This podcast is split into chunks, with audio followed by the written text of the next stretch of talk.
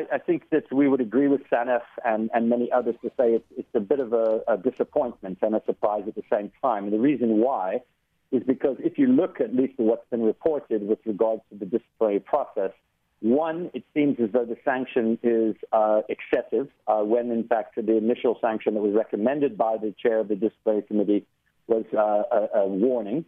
Uh, and two, the timing of this. Uh, not long after it was made public that uh, the SABC management had come under pressure by the head of the ANC elections campaign, Mbalula, and others, Jesse Duarte, complaining about Magopeni and saying that she had been uh, obviously biased against the ANC in election coverage. So the, the, the two things, if you take them together, uh, would make for to say, well, why is it that at this particular time and with those particular kinds of charges was she dismissed? Why was there not a warning, a proper procedure? Why has she not been allowed to have mitigating circumstances and talk about her own charges against the, the CEO and the and the uh, the senior management? So there, it raises a number of questions that are are quite, I think, pertinent. Mm-hmm.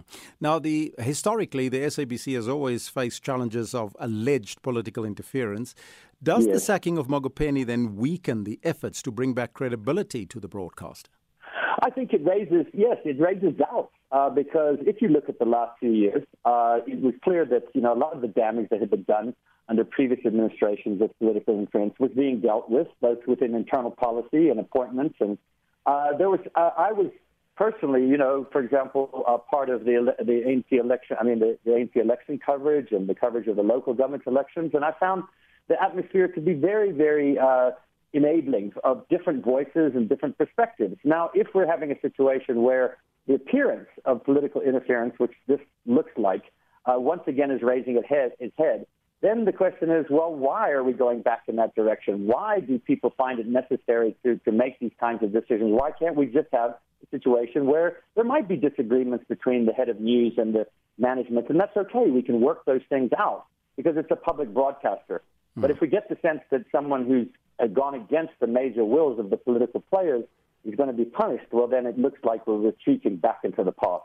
So, if there's a sense of, uh, or a hint perhaps, of political interference, should the SABC board or Parliament's Communications Committee not seek to intervene in the sacking of Magopeni?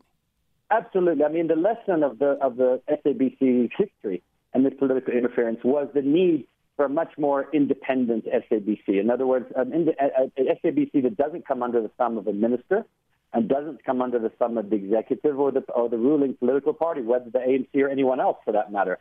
And that, that process, which has been talked about many, many times, is to make uh, the parliamentary committee the sort of oversight body uh, where it can begin to actually take, you know, controversies and decisions and play themselves out democratically and, and, allow those voices to be heard, as opposed to immediately running to disciplinary procedure and firing people. And this is what we found previously.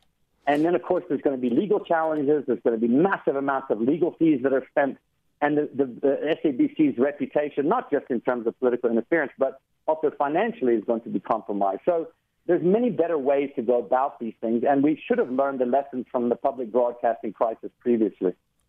Now, Magopeni expressed an intention to challenge her dismissal. Does Right to Know intend on joining any legal action which may be taken by her in order uh, to try to fight for her job?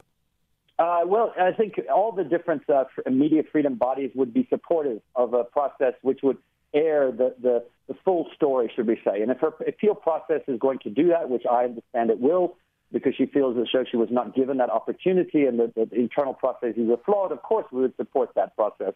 I think it would be necessary for all uh, uh, people in South Africa to say, let this let this take place. Let let us let's get into a situation, whether SABC or anywhere else, where we can begin to deal with uh, issues like this in a proper democratic uh, discussion and, and ways and, and not have to go into this, once again, this tit for tat kind of disciplinary process and legal processes, which again take us nowhere.